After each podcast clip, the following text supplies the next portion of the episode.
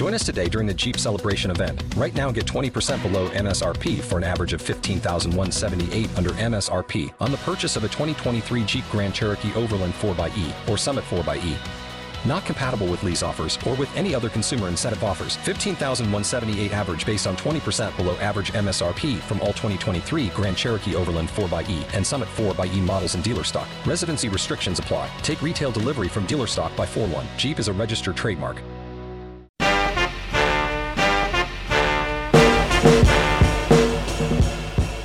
You're listening to The Korea File. I'm Andre Goulet. The Korea File is a monthly podcast exploring Korean society, culture, and politics and highlighting critical, independent voices you won't find anywhere else. Go to patreon.com slash the Korea File and throw me a few dollars a month if you can.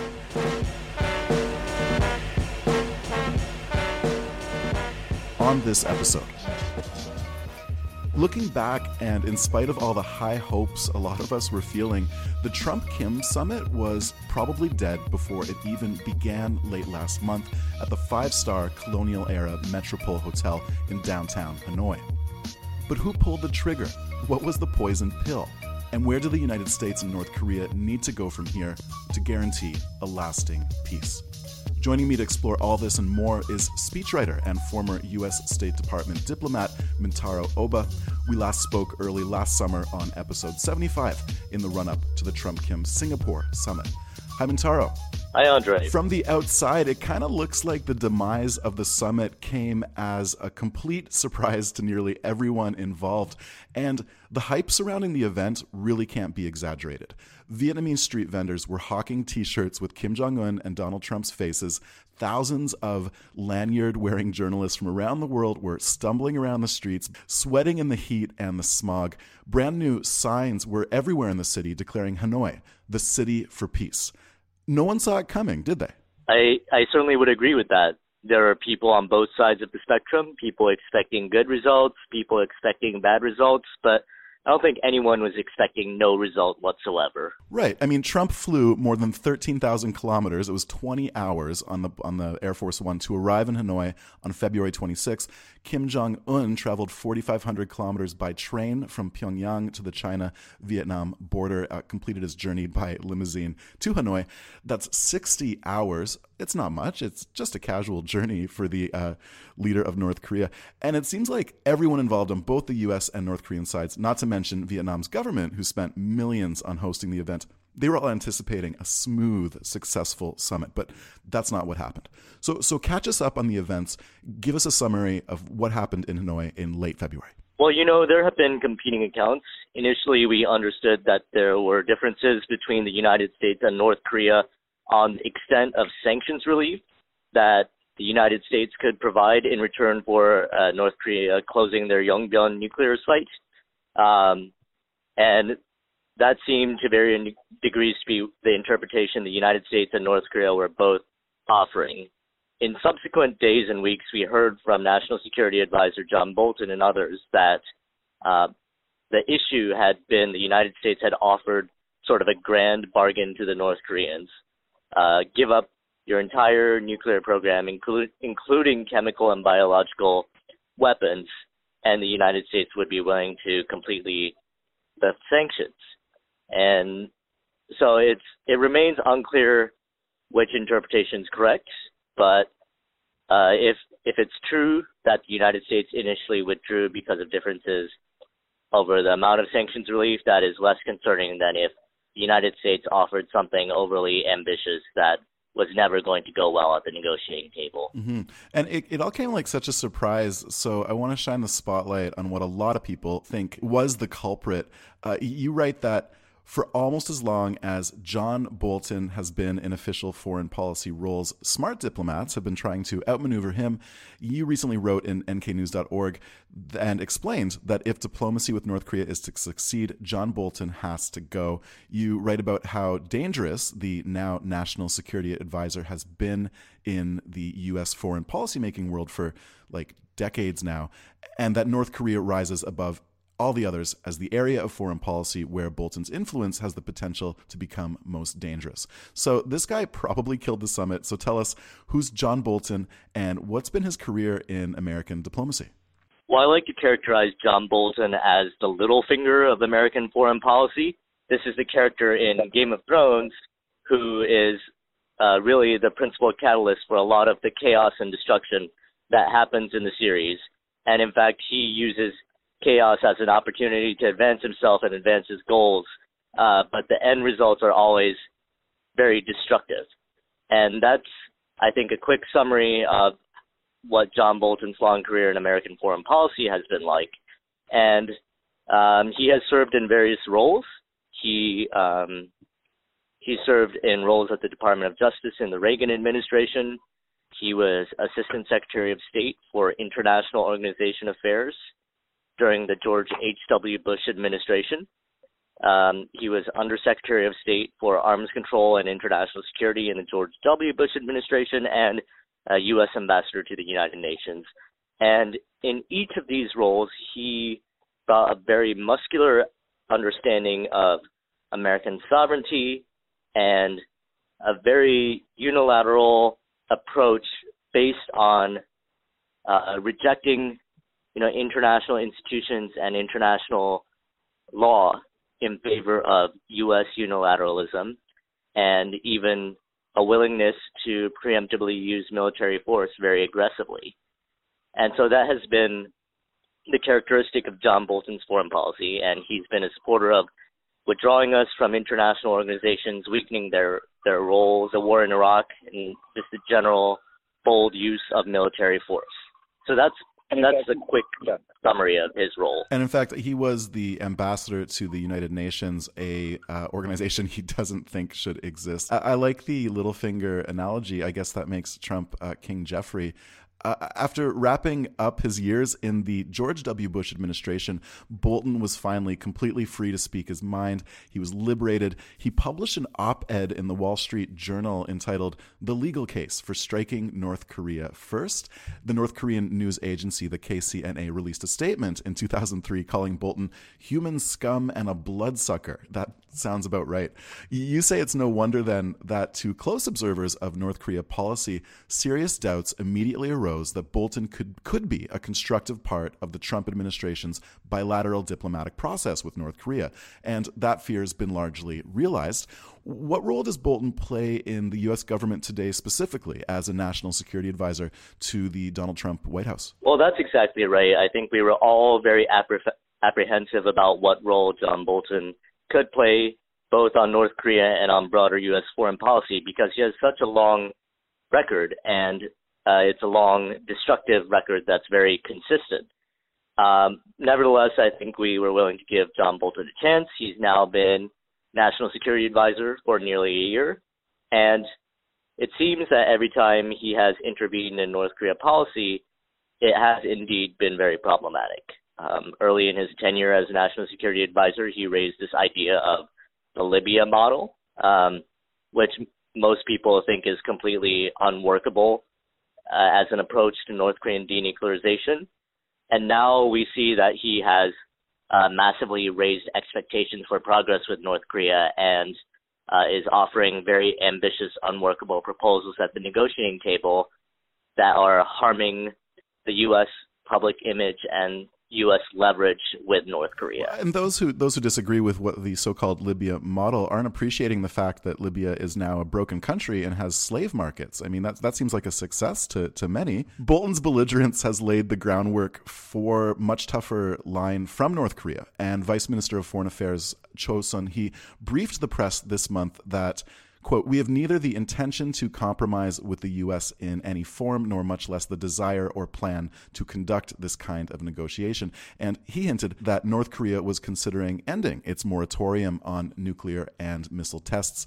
Did that official reaction from the DPRK surprise you? Uh, it, it, was not particularly surprising. I think that the way John Bolton presented North Korea policy in the aftermath of the Hanoi summit created the conditions for the North Koreans to react in this calculated but negative way. The the most pragmatic useful course of action for the U.S. after the Hanoi summit would have been to claim the high ground, to define itself as the actor playing in good faith, willing to be flexible, willing to offer some partial sanctions relief, and uh, therefore putting pressure on North Korea, not the United States, take more constructive actions.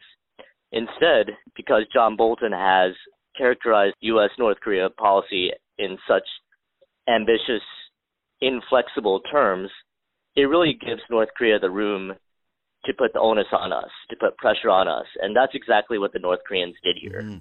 Uh, Choe Son Hui also praised the mysteriously wonderful chemistry between President Trump and Kim Jong un, but criticized Bolton and Secretary of State Mike Pompeo for the quote, atmosphere of hostility and mistrust. You must have seen this footage of Trump and Kim hanging out together. They do share a mysteriously wonderful kind of chemistry, don't they? Uh, and I'm not really being facetious. They actually appear to get along really well. What do you think's behind that chemistry? I think both leaders share a very personal commitment to diplomacy. They have both taken personal risks to undertake summit diplomacy that is unprecedented. They have attached their names to it, and their reputations uh, as statesmen and as deal makers largely ride on the success of this process. So they have some unique things in common there. And so I think both President Trump and Kim Jong un come to the table wanting to make progress, but very much in accordance with their interpretation of their interests. It's not surprising that the North Koreans have pointed this out, have praised this while attacking Secretary of State Mike Pompeo and John Bolton.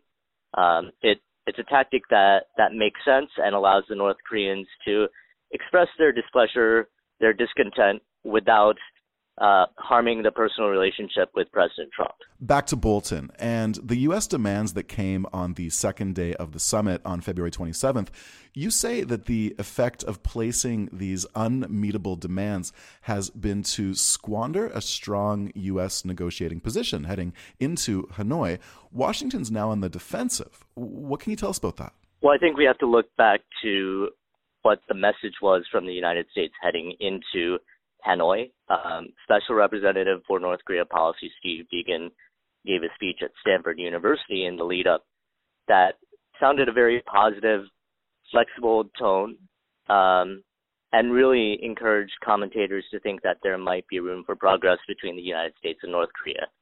Um, in addition, there were leaks uh, preceding the summit that suggested the U.S. was putting some interesting things on the negotiating table uh, Korean War peace declaration, uh, the possibility of establishing lia- liaison offices between the United States and North Korea, even some partial sanctions relief. So the net effect of all of this messaging before the summit was to make the United States look proactive and look flexible and create some optimism for progress. Now, what happened immediately after the summit was President Trump gave a press conference initially explaining that there was no deal because the North Koreans had um, asked for total sanctions relief, basically. And this accomplished something very unusual, very rare in U.S. foreign policy, which was to put the North Koreans on the defensive. And we saw the North Koreans, for the first time, really have to actually defend their negotiating position they called a press conference while they were still in Hanoi after there was no deal, and they explained their side of the story. They explained that they had asked for partial sanctions relief that was equivalent to measures in five of the UN Security Council resolutions applying to North Korea. And so there's an opportunity here to cast North Korea as the one acting in bad faith. Um, and and there's an opportunity to show the North Koreans by walking away with no deal that the United States was still interested in negotiations but was not desperate for a deal. So there was a great opportunity here to better the U.S. public image and increase U.S. leverage at the negotiating table. And it was really John Bolton's commentary after all of that happened that squandered that opportunity. Yeah, and after the summit's collapse, he was all over the U.S. Sunday morning political television programs defining the Trump administration's public position on the summit. Uh, for listeners outside the U.S., what role do the Sunday politics shows play in setting political discourse in the country? We're, we're talking about shows like Meet the Press, Face the Nation, Fox News Sunday. Well, you know, I don't think the Sunday political shows are widely watched by the average American, but they are almost like a Sunday church service for Washingtonians. Um, they allow us to hear the narrative directly from administration officials and politicians. And if they say something interesting or unique, that really drives discussion heading into the, the week after that. So these these Sunday shows are really important, and that's why you've seen, um, say, Secretary of State Mike Pompeo go on the Sunday shows in the past. So it was a little surprising for many of us to see Pompeo be uh, practically silent in the aftermath of North Korea summit and cede that role to John Bolton. Hearing you talk about this, I, I neglected to mention that we're, we're, speaking. Uh, you're you're in Washington right now, and it really speaks to this insularity that the, uh, the, the political system has from within Washington. How frustrating must that be for President Moon Jae-in and uh, his colleagues in the Blue House in Seoul to just know that everything's happening revolving around this really myopic kind of uh, political conversation in the United States? Well, undoubtedly, President Moon and uh, other South Korean officials are frustrated by the way Washington works. There is, I think, a general perception that most of Washington is negatively inclined toward the North Korea diplomatic process and very skeptical and is a key driver of the inflexible U.S. negotiating position. So certainly that must be of concern to President Moon. Well, okay, so Bolton's comments seemed to suggest that President Trump had, offer, had offered Kim Jong Un like impo- basically a grand bargain that was impossible to achieve, an accord in which North Korea would completely dismantle its nuclear, chemical, and biological weapons to receive comprehensive sanctions relief. That's not a good deal for North Korea. You say that this kind of ambitious approach was essentially the poison pill uh, for the current North Korea diplomatic process. Why is that? Well, the biggest enemy of progress with North Korea is overly high expectations. We need to understand that denuclearization, if it happens at all, is going to be a long and complicated road, that uh, it's going to be very difficult, and that the North Koreans take uh, the value of their credible nuclear deterrent and the leverage they get from that very seriously. So, if we're going to make any progress with North Korea at all, you know, we need to to start with small but meaningful steps that gradually develop U.S. leverage to ask for bigger things. And when you put a giant deal on the table that the North Koreans can't possibly accept, that that creates a real roadblock in negotiations and really paints the U.S. as acting in bad faith. Mm-hmm. And it's this this idea of a deal making president who who wants to go and like kind of get the get the home run in Hanoi. But the problem is is that he's not you know, he's not a coherent person. His White House is run chaotically, which leaves space for someone like Bolton to just walk in and murder the whole thing. Uh, this was all really a big shift to from what had initially appeared to be the problem in Hanoi, which is that the U.S. and North Korea negotiating teams were really close to a deal that would have included Young Yongbyon, some sanctions relief, and maybe even the establishment of liaison offices, and I think most importantly, the point that a lot of Korean and American peace activists were really excited about a Korean War peace declaration. A lot of people really thought this was going to happen. How huge would a peace declaration have been? This would have been the home run Trump was looking for. The U.S. and North Korea have been at war for 70 years. Right. Well, it's important to distinguish legally between a peace declaration and a peace treaty. Um, and the peace treaty would, of course, formally and legally uh, end the war but it would also require uh, China to be at the table since it was one of the parties to the armistice and a key player in the war. Peace declaration is more symbolic, but it it would create a, a significant positive atmosphere in U.S. North Korea relations. It would be very unprecedented, and it might create the room for further progress down the line. So that would certainly have been a, a meaningful gesture. And didn't didn't uh, wasn't there a massive adjustment to the war games uh, that that the United States and South Korea hold every year in the wake of the summit? That's right. Uh, the U.S. essentially got rid of those, which was which was surprising since it walked away from the, the summit with no deal. So yeah, and so there was some analysis that President Moon Jae-in would have been just hugely frustrated with with the result of the summit, according to Chad O'Carroll, the CEO of the Korea Risk Group and an editor at NK News. The South Korean government likely won't be able to pursue more than a kind of ceremonial inter-Korean cooperation for the foreseeable future, but eliminating the war games is a really big uh, step forward for inter-Korean relations. Kim Ui-kyum, Moon's spokesperson at the Blue House said in a statement that Seoul regrets the fact that Trump and Kim couldn't reach an agreement. But in a sign that South Korea may become more involved in the U.S. discussions with the North, apparently Trump asked President Moon in a telephone call to actively mediate his dialogue with Kim.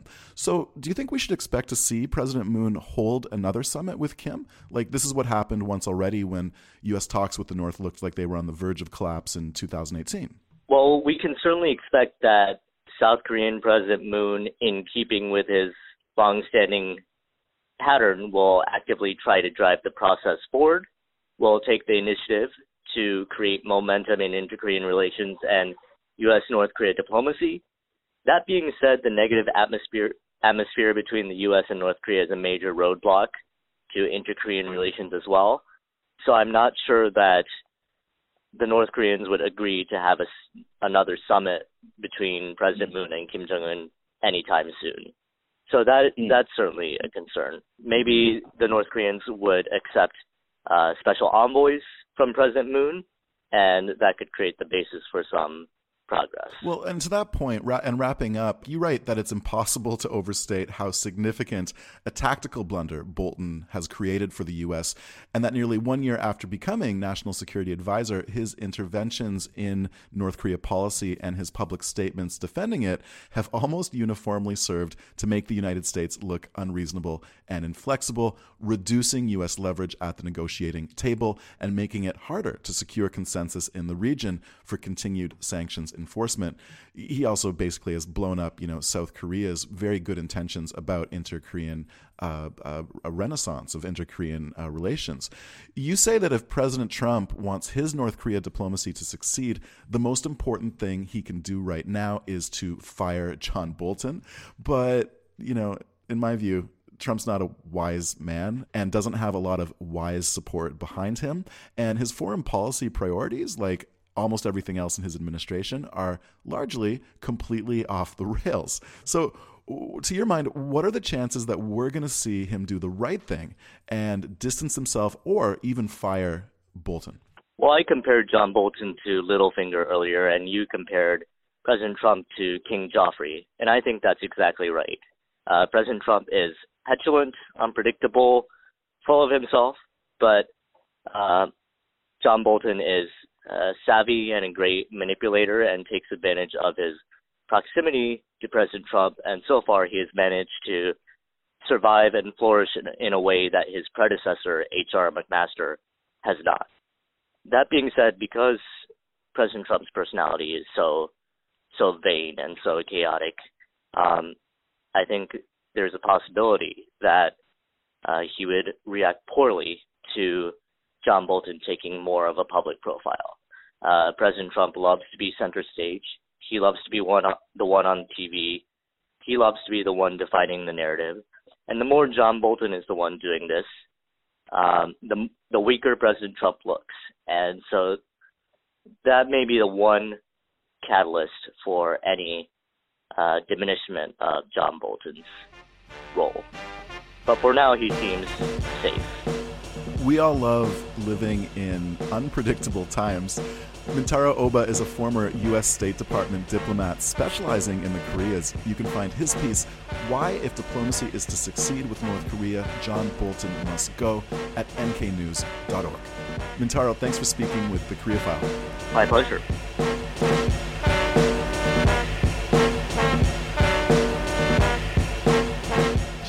You've been listening to episode 82 of The Korea File. Follow Mintaro on Twitter at Mintaro Oba. I'm on there too at Andre Margoulet. Music on this episode is courtesy of Creative Commons. This podcast is produced and hosted on a 100% volunteer basis, so a couple of dollars a month goes a long way towards keeping it on the air.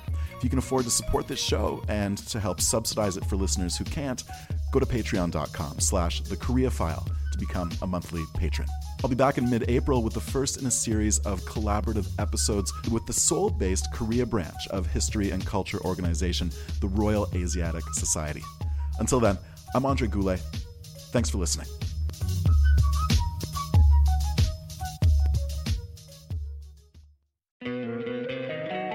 Don't you love an extra $100 in your pocket? Have a TurboTax expert file your taxes for you by March 31st to get $100 back instantly. Because no matter what moves you made last year, TurboTax makes them count. That means getting $100 back and 100% accurate taxes only from Intuit TurboTax. Must file by 331. Credit only applicable to federal filing fees with TurboTax full service. Offer can be modified or terminated at any time. Don't you love an extra $100 in your pocket? Have a TurboTax expert file your taxes for you by March 31st to get $100 back instantly. Because no matter what moves you made last year, TurboTax makes them count. That means getting $100 back and 100% accurate taxes only from Intuit TurboTax. Must file by 331. Credit only applicable to federal filing fees with TurboTax full service. Offer can be modified or terminated at any time.